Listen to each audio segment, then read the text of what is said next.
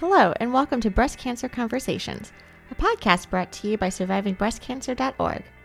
I am Laura Carfagna, breast cancer survivor and founder of SurvivingBreastCancer.org, a nonprofit organization providing community, education, and resources to empower those diagnosed with breast cancer and their caregivers from day one and beyond.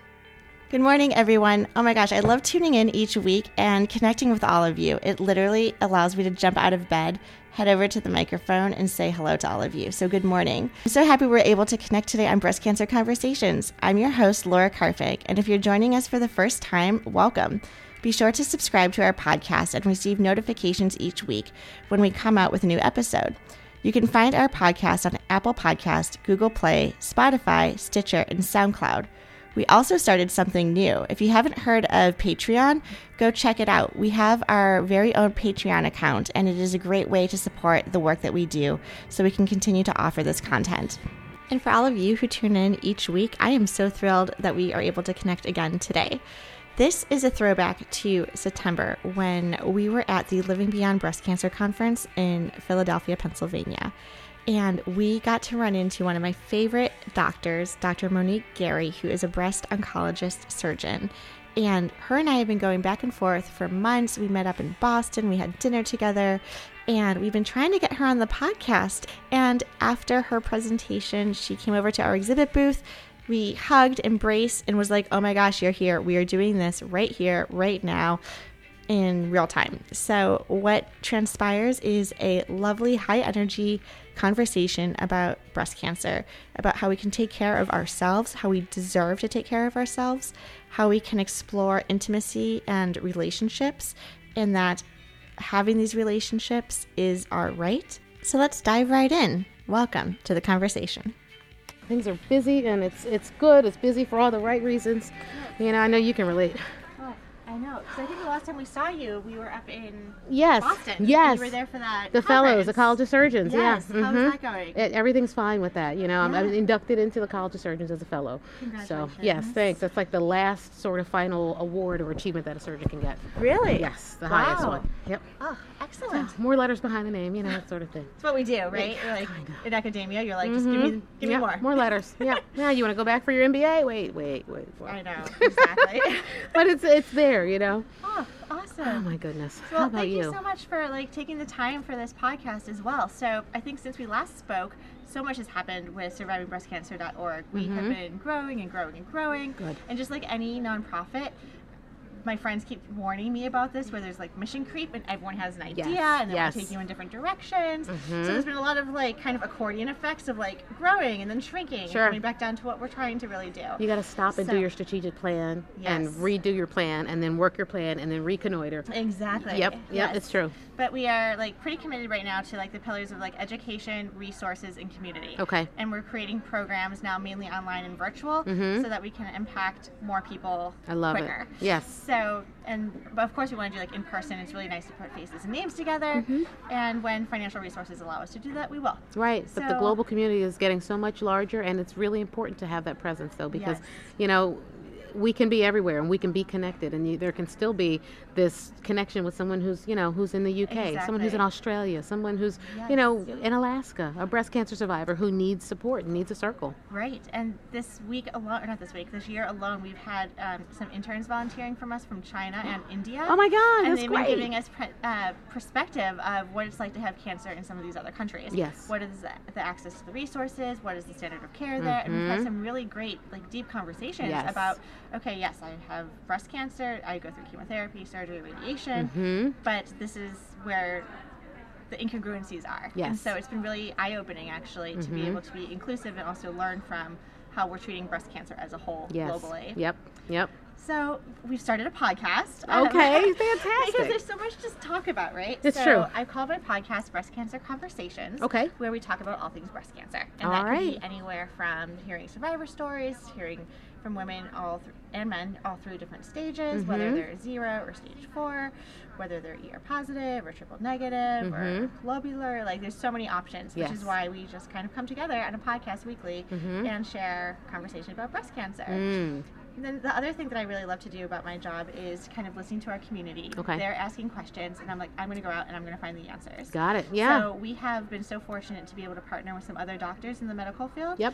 And kind of debunk some of the myths, right? I was just going to say, you have do you have questions today? Are there? Yeah, that's great. Absolutely. So, you know, we talked to a couple radiologists, and I was Mhm. like, really, tell me what happens when we get the call back. Like, what does that mean? Mm-hmm. And there's a lot of conversation too about the types of mammography we should be advocating for. Good. So, you know, should I be advocating for um, 3D mammography? Yes. Should I be looking for contrast or Mhm. molecular breast imaging? I mean, there's so many Mhm. options Yes. that it's overwhelming. So let's go to the experts, talk to them, and That's have them share with our community. That's right. Oh, I love So that. That is what we're up to, and I'm Wow. so thrilled to have you, Dr. Monique Gary, on the show. I am you. so thrilled to be here. Thank you Oh, very much. Wonderful. Well, would you, I will just turn things over to you to let you do your own introduction and let our listeners know a little bit more about your background and obviously like we kind of connected online and Sure. in person, but it's just a pleasure to have you here. Well, thank you so much for having me. Uh, my name is Dr. Monique Gary. I am a breast surgical oncologist, so a breast cancer surgeon, and I'm the medical director of a cancer program in Sellersville, Pennsylvania called Grandview Health.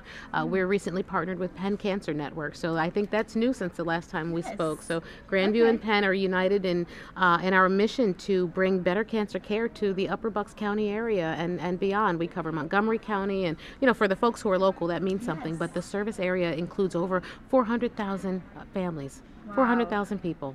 That's a big know. job. It is.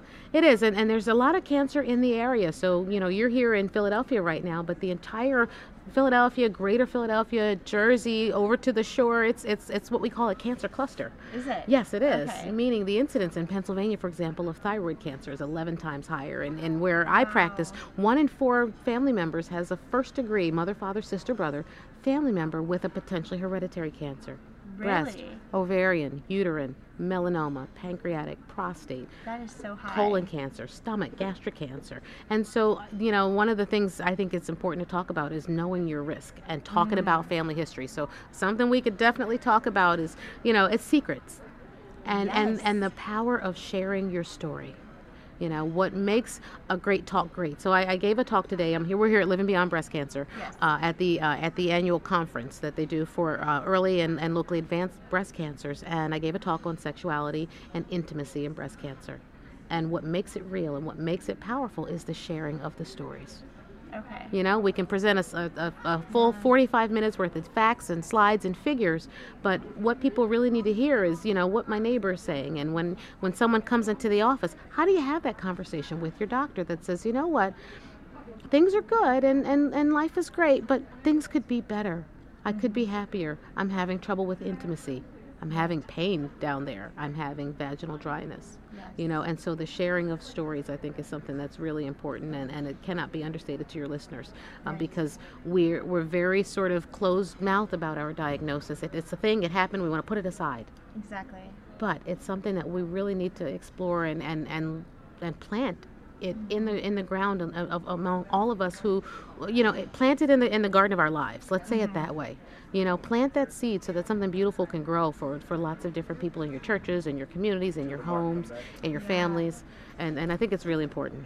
Absolutely. And I think you touched on so many great points, like family history and knowing your risks, and then these topics that for some reason we kind of shy away from. Mhm. We don't like to talk about it or we're embarrassed for some unknown reason. So, how can we empower our community to say, you know what, this is happening to me? And immediately someone's like, oh my gosh, me too.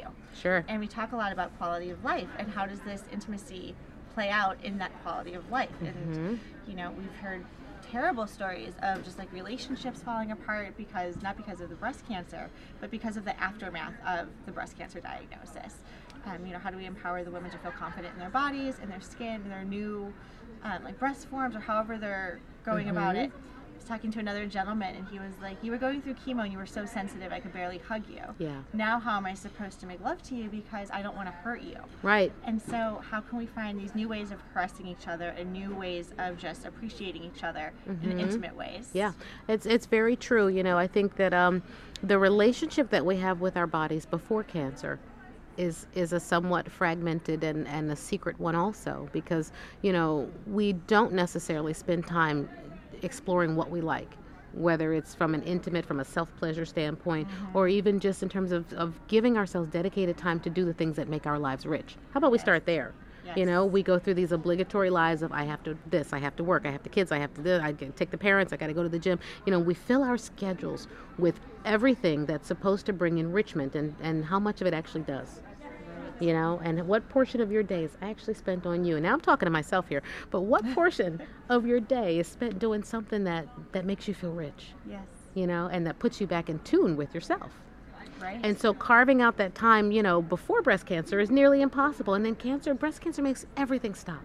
And it all comes to a screeching halt. And now your life spins in a different direction around doctor's appointments, around treatment, around therapy, around all these things. And then mm-hmm. we say, great, you know, you're done your treatment. Now go love yourself and, you know, live your best life because it was early and we caught it. yes. And, and, and it's so There's um, no manual. There's it's no unrealistic. Right. Yeah. and it's and it's an unrealistic goal. And so the, the the road back to intimacy really starts with um, with self-discovery.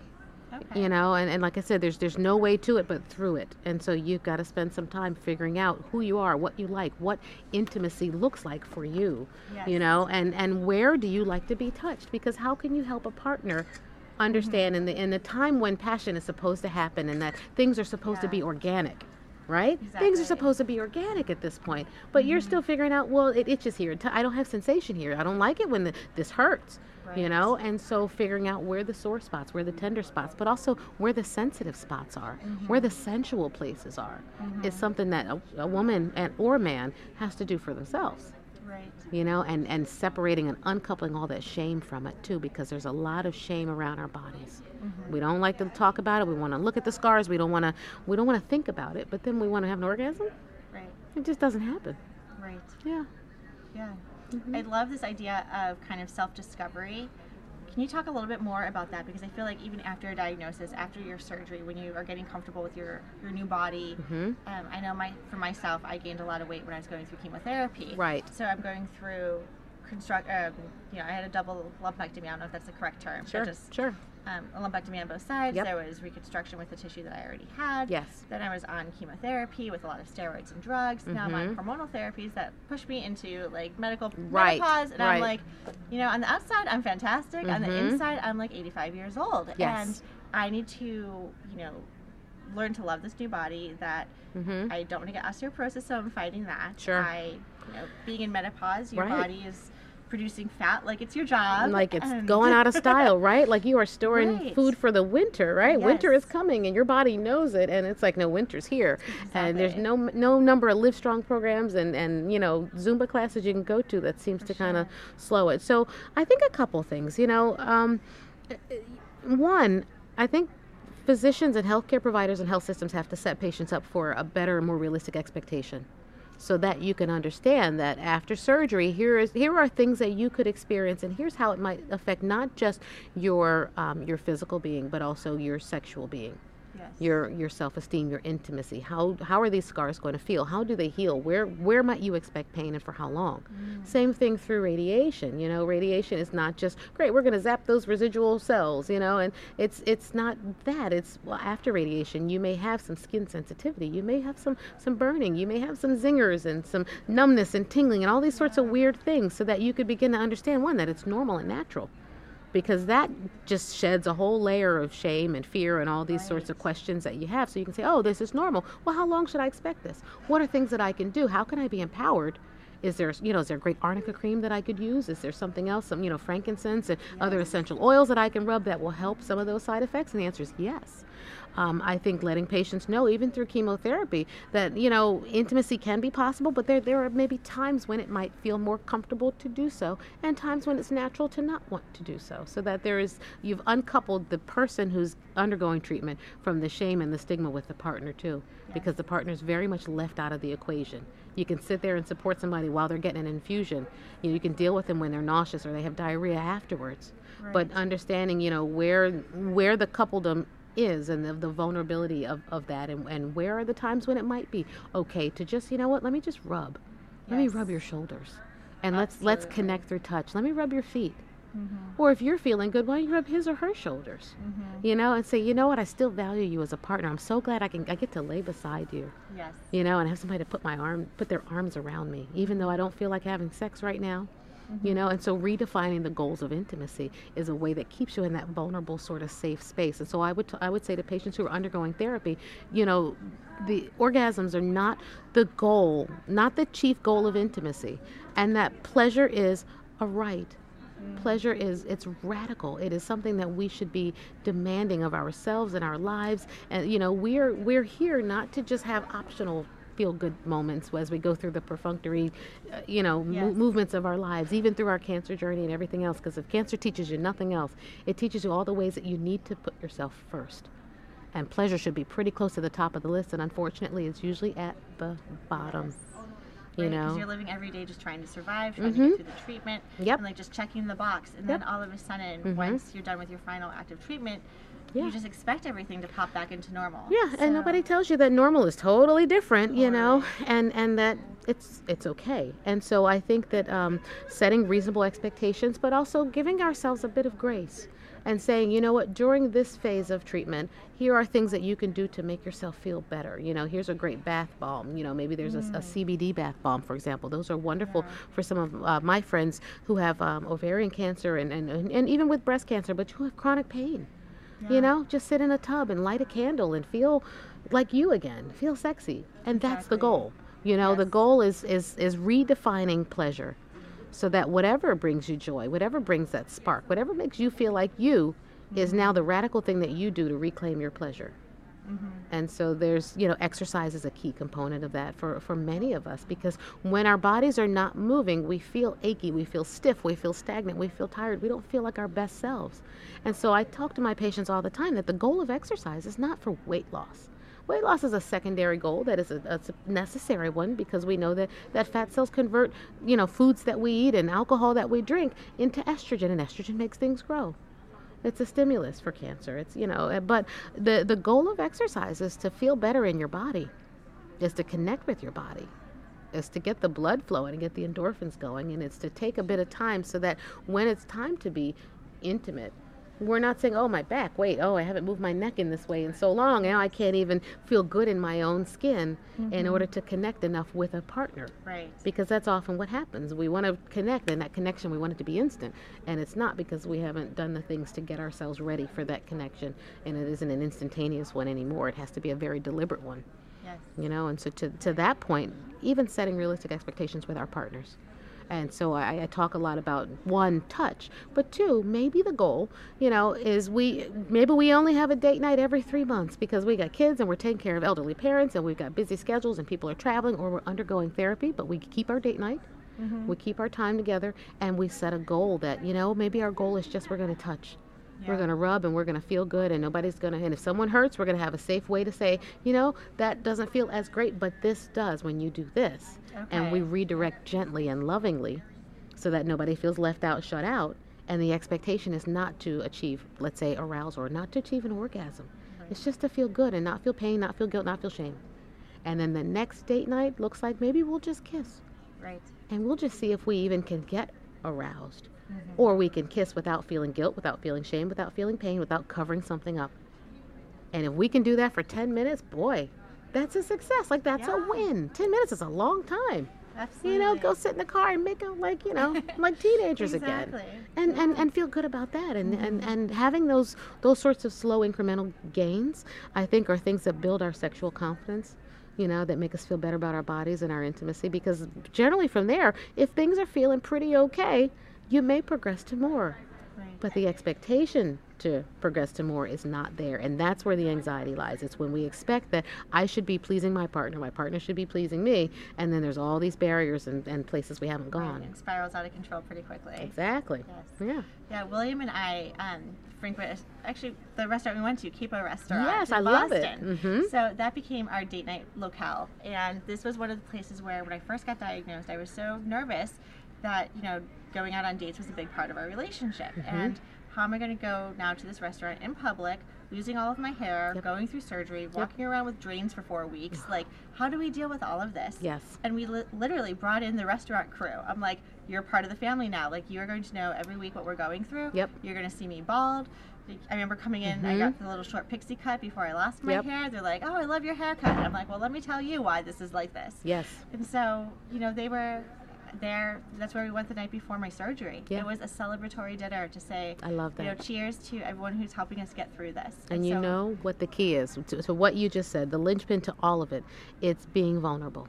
Mm, It's being able to be vulnerable enough to because vulnerable means intimacy. It means honesty. It means candor. It means license to feel what you feel and express those things. It means that this is a safe space, you know, and I'm creating this. I'm giving myself a space to do this. And to say to a group of strangers at a restaurant, listen, I'm dealing with breast cancer. Can you guys help me out? Right. And you know what the natural human response is? What can we do? You know, if they had instruments, I'm sure they would have played them. They probably sang opera and played good music. They cooked the best meal you've probably ever eaten the night before your surgery Absolutely. because they wanted to make sure that you knew you were loved. Right. And you gave them that. That's a gift. mm-hmm. You know, and you think, oh, I'm the person, I'm the, I'm the patient, I'm the. No, you gave them a gift.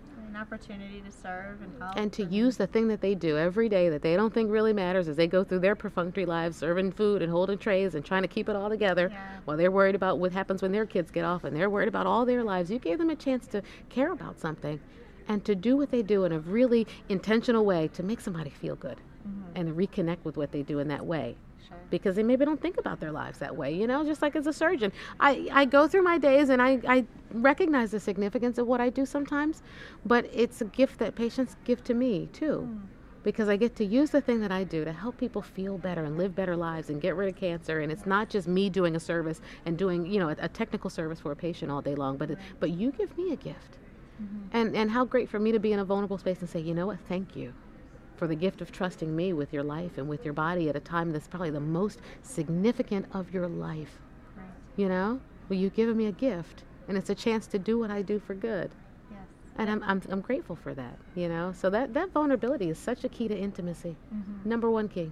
I love how you just described all of that too, because I think sometimes being wearing the patient hat, we assume that these oncologists, this is the job. It's a very rewarding job, but day in and day out, you're working with breast cancer. Mhm. But just as you mentioned, this is the, one of the biggest days of our lives, Yep. and for us, it's the first time. Yes. So being able to have that vulnerability Mhm. and empathy for knowing what your patients are going through is amazing. So thank you very much for sharing that. I, I try to keep that in mind, you know, whether Yes. it's the first day or whether it's the first patient of the day or the 25th patient of the day or the or the 35th patient of the day. You know, I may have said the same thing in 10 different rooms, but for you it's all brand new. Mm-hmm.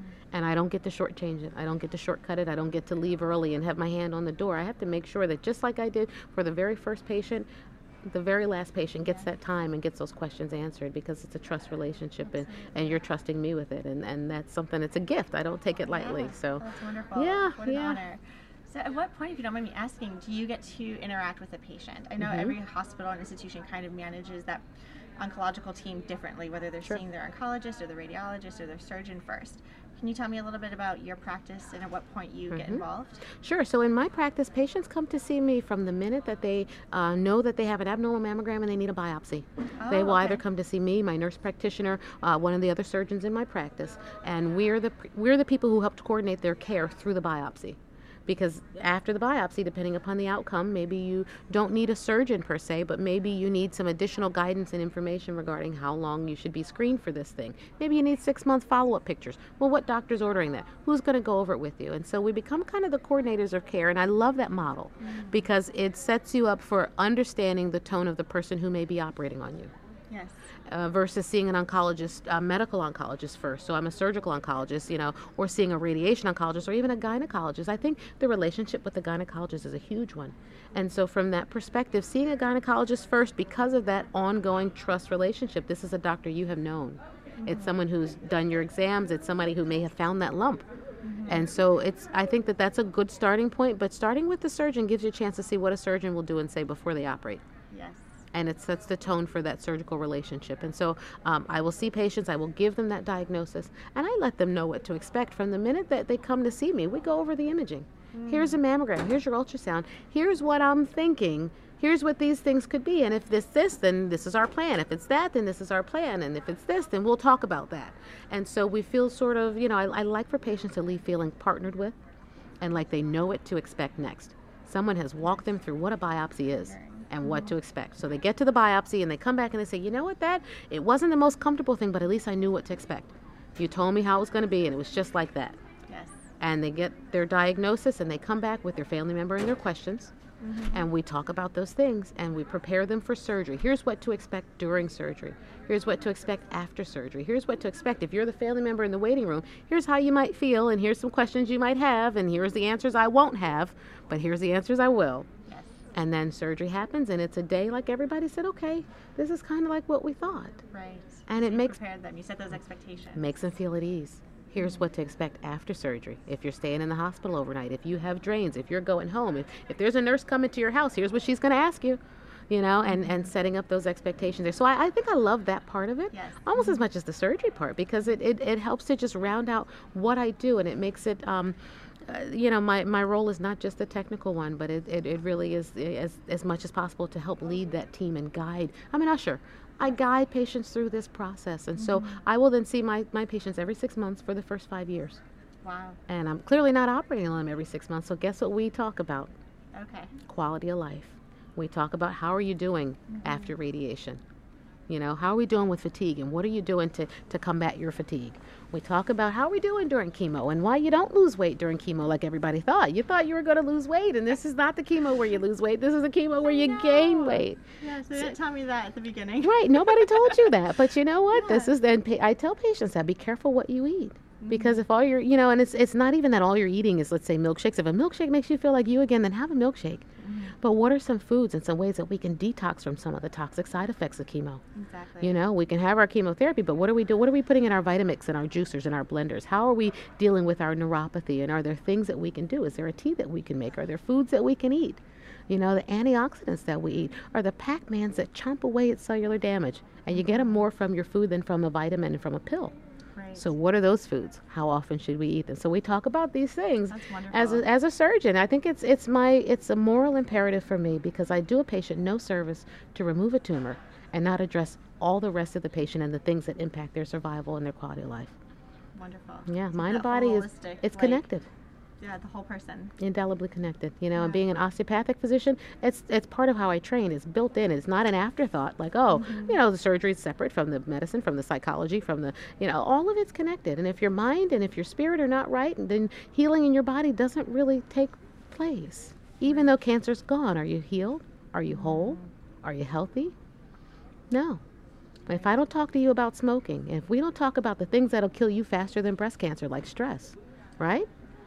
Right, then I'm not doing you any service by having removed your tumor. I've just removed a tumor, but we haven't removed the thing that's keeping you from living a, a productive life and having a healthy, whole life. Mm-hmm. And so I, the, the, the focus is on, on wholeness and on wellness, even if you have metastatic disease. Can you be well? Can you be whole? Can you be healthy with metastatic disease? The answer is yeah. Mm-hmm. And to the best that you can, to the best that any of us can you know and and what does that look like for patients and so i think that that relationship for me is really um, it's it's important and so i think i answered your question like Yes. what does my practice look like and how, how often do i see patients but that's the why of it you know and i think i wish more doctors would tap into that because they would find they have more rewarding careers too and a lot less burnout Yes, absolutely. It's it's a hard job, that's for sure. And to be able to find the joy in what you're doing is really inspiring.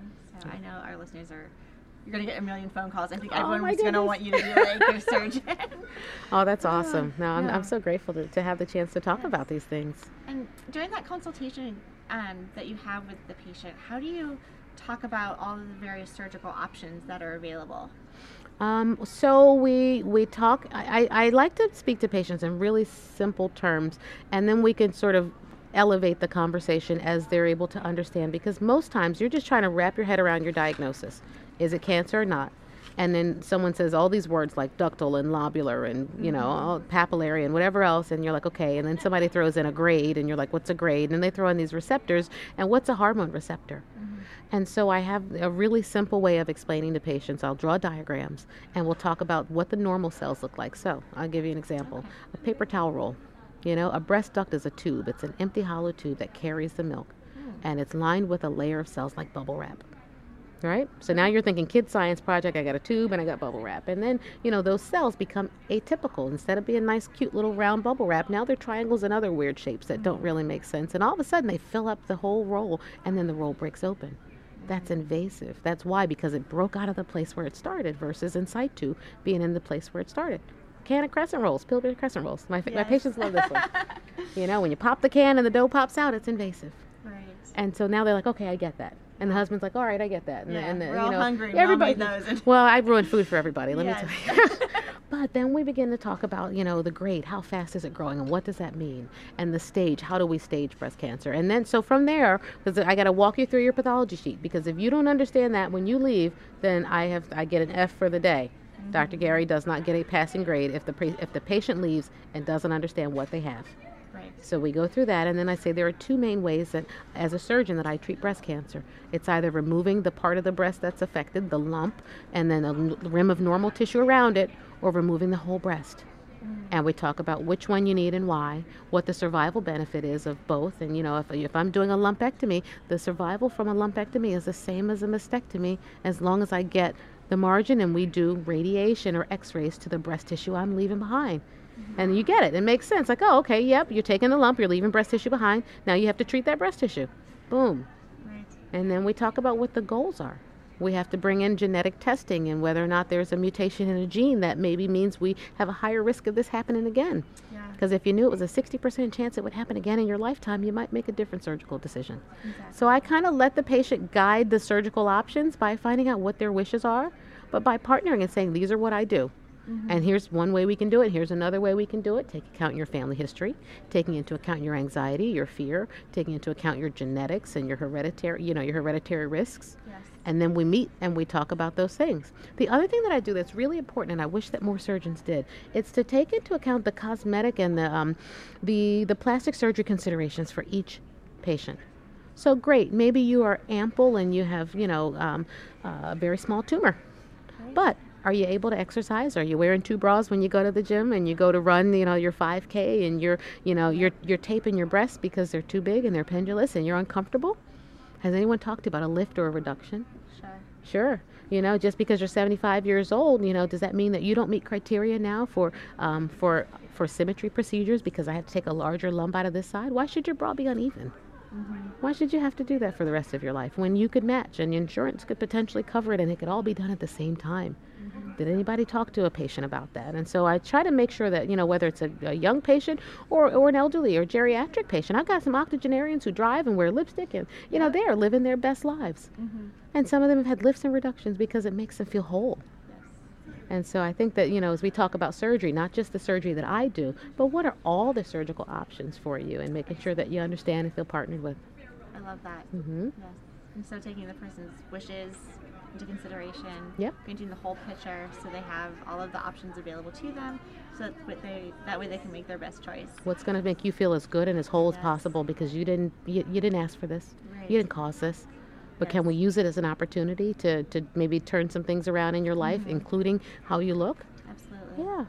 Yeah, I remember um, when I was first presented with surgical options, it was almost like choose your own adventure, right? Mhm. Like start at point A. Do you, like, do you want to go open this door or do you want to open that door? Right. And then at the same time, you're waiting for all of your genetic testing to come back. Yes. So that also plays a role in the type of surgery I was going to be eligible for. Right. I did neoadjuvant chemotherapy. Yes. So the goal was to shrink the tumor Absolutely. to see if I was eligible at that point for breast conserving Right. um, surgery, Yes. which was exciting. So Mhm. you know, we're trying all of these options that, again, it was kind of like this big smorgasbord of Yes. like, you know, Could do this, B- could do that, might do this, maybe do that. and it was constantly being tweaked like Yeah. every single time. I think that was something that I was not expecting as Mhm. like a type A person. I Yes. wanted a plan, I wanted to follow my plan, and I hear this a lot from our community members of how do you let go of that plan? It's not a perfect science, Yeah. and I was okay on the plan, and then the plan changed, and now I'm a mess.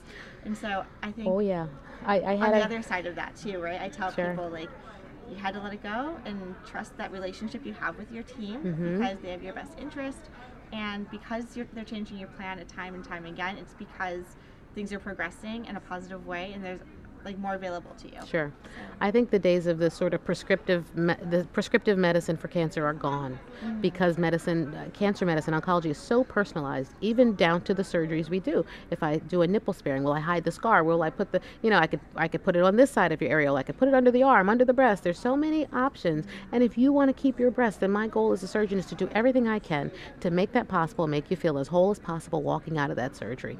And so, if that means we need to give some medicine up front to make that possible possible, then that's what we can do for you. And the plan, you know, I had a, a, a couple who came to see me um, recently, and it's been a very difficult cancer journey for them. And the plan has continually changed and shifted and morphed. And her husband was so frustrated. And he said, "Listen, you, you we thought it was this. You said it was this, and now it's this, and now it's that." And you know, I wish that patients knew that in the era of personalized medicine, the days of this is the surgery you get, this is the radiation you get, this is the chemo or the not chemo or the pill or whatever else you get, the days of that are, are nearly over because the information constantly comes in and the changes are are ongoing and the plan can shift based upon the margins. Do I need to go back and take a little bit more? You know, are you happy with how you look? Do I need to do a little fat grafting and maybe fill in that defect or do we do we need to change the plan because the chemotherapy maybe didn't work and now we need to talk about a different surgery? Did our genetic testing results make our risk that much higher? Or your own level of personal anxiety around this diagnosis and, and ongoing surveillance? You know, do we need to maybe consider some different options for you? Are all great questions. And and so helping patients to understand that it is it is very much not a linear process, mm-hmm. um, but that it's a, a, a very personal one. Uh, you know, individualized. I guess is yeah. a better word than personal because so of course it's personal, but it is also very individualized. And as the information changes about your individual tumor and your biology and your genetics, the plan may change as well. Mm-hmm. And that you know being patient with that, but also that's why you got to trust your care team. It, you said something so important because if you don't trust your care team, you're going to be like, wait, what's happening here? You know, and there's an art and there's a science of medicine. But one thing that doctors can do, we can do better, is refer patients to the guidelines that we use.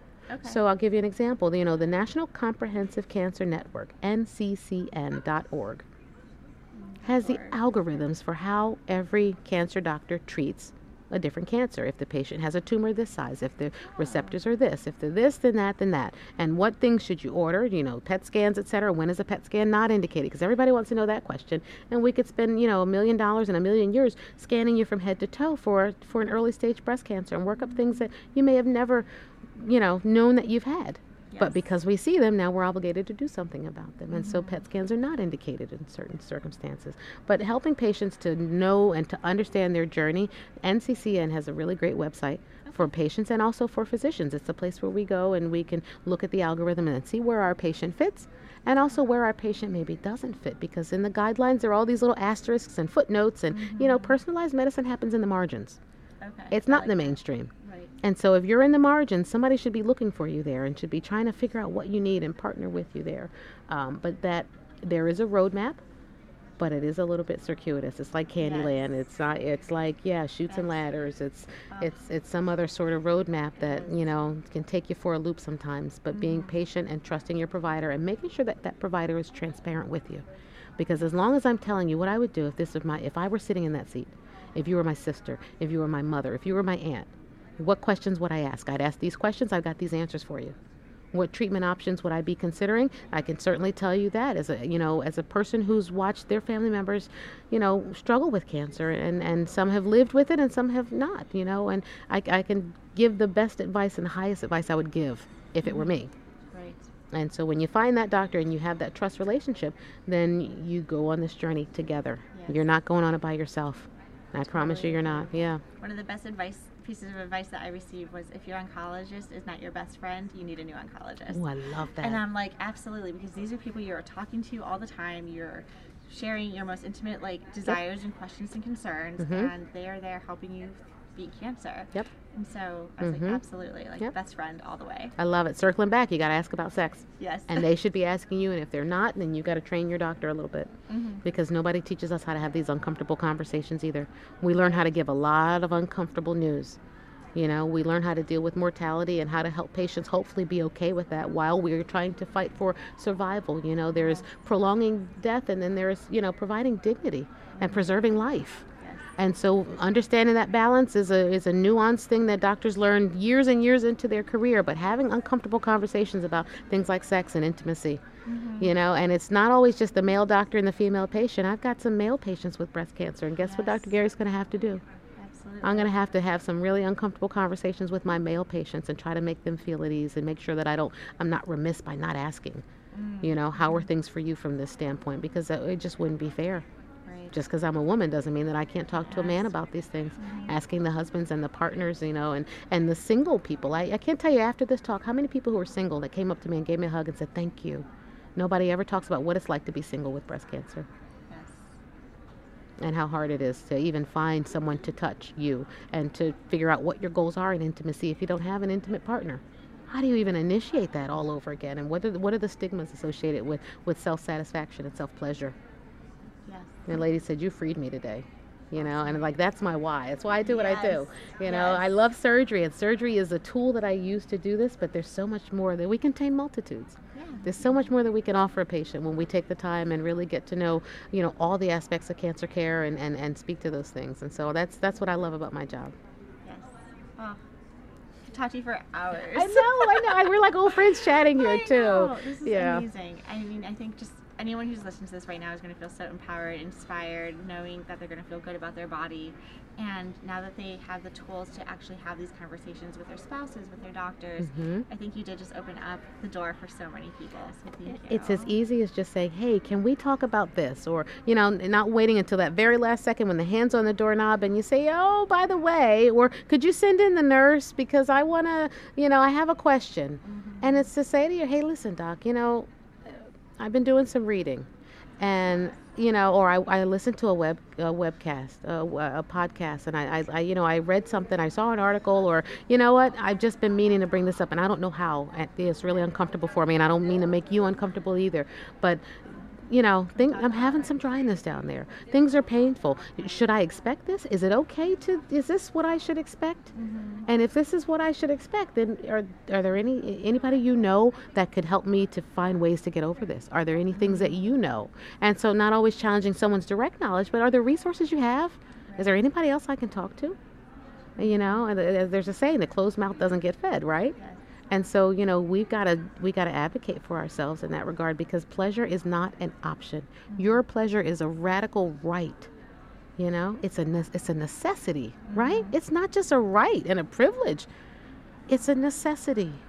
And it is a very radical one that we should uh, own it, embrace it and and and and look for it and expect it again. How wonderful would it be if you could expect to have good intimacy again after breast cancer? Like there's something to look forward to there. Absolutely. And it's definitely a journey, and I'm not saying it's an easy one by any stretch of the imagination, but it takes us opening our mouths, being vulnerable, partnering, all the things. Like it pulls all of the life lessons, it pulls it all together into one box and wraps it up. Like here is your here's your biggest life lesson right here. And if you can manage those things, to your point about the stress and anxiety and the need to control everything, it starts with knowing that you can't control everything, but these are the areas where I can feel empowered. And it's about physicians and, and, and nurses and caregivers helping people to maximize the opportunities to feel empowered. You can't control this, but here's what you can do. Mm-hmm. This happened, and this is what the surgery. This is the surgery you need, and here's the pain that you might experience. Here's the, but here's what you can do. Yes. You might not feel like being intimate right now with your partner, but here's what your partner can do. Here's mm-hmm. something that's going to feel really, really good. Here's a massager just for your feet and for your neck and for your back. You know, what if you massage the small of her back? What if, you know, touching the bottoms of feet, you know, maybe it doesn't feel good with neuropathy, but maybe there's a warm soak or something you can do. There's a, a soothing caress. And so making sure that we feel empowered with our options helps to alleviate some of that need to control everything because you just can't. And that's that is the, the blessing and the curse of breast cancer is learning that you cannot control everything. Right. Sometimes, yeah, just out Yep. of your control, and there's It is. nothing you can do about it. Yeah. So I've been meditating a lot and telling myself even like, you know, how busy we can get in our own lives. Yeah. And I was like, Laura, you're bringing this on yourself. Like, take a deep breath. It's not that busy. You're making it busy in your mind Mm-hmm. because you have to do this, you have to do this. You're going and going and going. Like, why am I doing this to myself? And it was a mindset. Sure, sure. And then I immediately was like, I'm in control. I'm not busy. Like, I mean, Mhm. we're all busy. Yeah, we like, are. Sure. you know, it's how I'm confronting the day to day. Sure. And it was like a light bulb. Well, and you can get a little deeper than that, you know. And as physicians, we do it all the time. We're super busy because it takes away from the fact that our lives might not be as robust as we like, and that our relationships are struggling, and that you know what, I I'm having a problem connecting with my kid, and that you know I'm not eating the right foods, and so I bury under busy because busy feels better than sitting with myself and my thoughts, even as that's a universal thing as a physician, as a patient, as a doctor, as a you know, as a sister, as as an as an aunt, as a partner. Right. And so there's some layers to peel back there, but uh, the, you know, the best thing that we can do uh, is is to be loving with yourself. You know, and to lovingly do that and say, "You know what? I'm doing this. This is my coping mechanism right now because I need to I would like to see myself here." And it's not saying that I'm not doing I'm, you know, you got to get rid of the negative self-talk, but to say the person that I am that I want to be, I see myself being more balanced. I see myself being, you know, having time for pleasure and redefining pleasure. I see myself making more time in my day for these things, and I'm not there right now. I'm starting to see why I'm not there right now. And it's really unpack that, but just be really loving with yourself and say, you know what, that's where I want to be. Yeah, And if that's where I want to be, then that's where I'm going to get. Absolutely. Yeah, but you got to be loving with yourself. Say sweet things. You know, sometimes I'll compliment my patients because no one else does, and because they deflect the, the good compliments. Their spouse says, "Oh, you you know you look really nice today." They're like, "Yeah, uh huh," and they you know they'll say something uh, negative about themselves, and I say, "You know what? Dr. Gary said you got really nice legs." You do. You got great legs, and every time you walk by that mirror on your way out your door, and you look at yourself, and you you should say to yourself, "You know, I got great legs." Or I've got a great smile. And I said, if you can't say it for yourself, then you look at yourself in the mirror and say, Dr. Gary said, I have a nice smile. I love that. Until you believe it yourself. Mm-hmm. And until you're able to say something good about yourself. You know, we got to do that. Yeah, Yeah. And it starts with us. we can do it. We can. We could so do this. Absolutely. And that's what It's- I love about the podcast too, because it's almost like going to confession. Mhm. Like we're just talking and we're speaking to millions of listeners Yeah. who tune in every single week for positivity, hope, Mhm, advice, mhm. empowerment, encouragement, and love. And we're giving that. It's super So, vulnerable. It is absolutely. for, for for me as a speaker and for you as as as a, as a patient and as an interviewer and as a caregiver and as an advocate and as a fighter for for you know for all these listeners. I, I applaud you for what you're doing because it's not an easy road.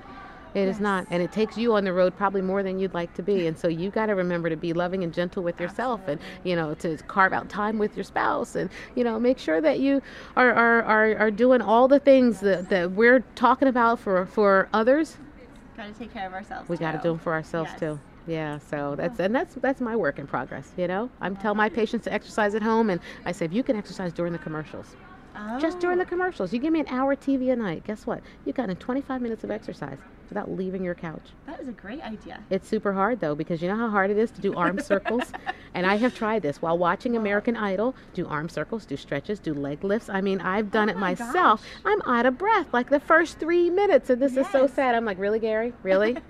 and this is what you're telling patients to do. But guess what? If if they can do it, I can do it. Absolutely. You know, and I haven't made it through a single hour of TV yet by exercising for the full three three minute commercial break, but I will. Yeah. Eventually, I will. That's right. And you know what? I'm, I, I got some. I got accountability buddies. Yes. Every exam room I go, and I'm like, all right, what's our goal? I'm going to see you in six months. What are we working on? You're working on this. Guess what? I'm working on that. Yes. And they always ask me when they come back to see Do me, they? Doc, how you doing with you know with stress? You said your stress levels or your knees were aching and you needed to change your shoes. Mm-hmm. And you know what I did? I got acupuncture. And now I'm able to talk to my patients about acupuncture because I did it myself, and my knees feel better, and I can wear my three inch heels in clinic. That amazing. But being vulnerable, you know, is just Yes, such a, it's such a great lesson. It is, and And being what you started the conversation off with, like sharing your story, Mhm. because it's that vulnerability. You're putting yourself Yep. out there, but you're not the only one going through it. Yep, and it, I can't expect you to share yours if I can't share a piece of me. Yeah. Because this is a journey that we go on together. Every single patient, every cancer patient I deal with, we're on that journey together. Dr. Gary, thank you so much for like all of these words of wisdom. Oh, thank you for I feel having like- me. Okay, we'll have to just do this again. There'll be like a follow up because I Let's feel like it. we're just scratching the surface. Okay. On you know positivity, self image, sexual healing, Mm-hmm. surgery options. Um, so some ideas for potential future topics. Okay. I would love to kind of take a deeper dive. I've spoken to some women who have gone through various infections Mhm. and then unfortunately now are no longer available to have certain types of reconstruction. We can talk about that, so yeah. we can definitely talk more of like some of those heavier topics. Mhm. Um, myself, for example, after going through a lumpectomy and radiation, Yep. um, you know, the breasts do change. Yes. And so what options do we have to say, okay, they started off good, but now they're changing size. Right. And I'm not sure I'm so comfortable with this anymore. Right. So what options do we have Okay. as those who've been, you know, through lumpectomies? Yep. And also, one of the burning questions that we get all the time also is the topic, especially among young women, about fertility. Okay. So you mentioned earlier that those who've been diagnosed with breast cancer tend to see you first in your Mhm. clinic, and you kind of shepherd them through Yes. the entire piece. So at what Mhm. point does that conversation of fertility come up? Oh yeah, So yeah. We'll talk about that. Okay. come, but Great. So stay tuned. But this was phenomenal, and I want you to continue to enjoy the Living Beyond Breast Cancer conference this night. And I'm so come. glad we got to connect. You too. I'm so glad to Me see you, and uh, keep doing what you're doing. Let me know how I can Yes. support you. For anyone who's listening, if you have questions, um, I you can follow me on Instagram. I'm Dr. Monique Gary on Instagram. Uh, I'm not that active yet, but I have a feeling after this conference, I'm going to need to be. Absolutely. Um, I do have a website also, drmoniquegary.com, uh, where you can submit questions. I'm on the Grandview Health website, www.gvh, Grandview Health, gvh.org. Um, and you certainly can uh, reach out to me there for consultations and, and to make appointments. And um, I, I'm, I'm just happy to connect with all of you in, in whatever ways that I can because it's, it's such a process and we cannot do it alone. You know, so I, I thank you for having me. Sunny, I'm gonna cry. I love you. I Thank love you so too. much. I know. We're hugging for those who can't see it. We're hugging it out. Group hug. Group hug, everyone. Group hug. If this podcast was helpful, be sure to subscribe, share with your friends, and leave a review so we know that you liked it. There are so many ways to join our community. Be sure to subscribe to our weekly newsletter at survivingbreastcancer.org. Follow us on Instagram, survivingbreastcancer.org, all one word, and on YouTube at bit.ly forward slash YouTube SBC, and on Twitter, SBC underscore ORG. If you have a topic idea or would like to be a guest on our show, please contact me at laura at survivingbreastcancer.org. We love hearing from you. Please remember that the content here should not be taken as medical advice. The content here is for informational purposes only, and because each person is so unique, please consult your healthcare professional for any medical questions.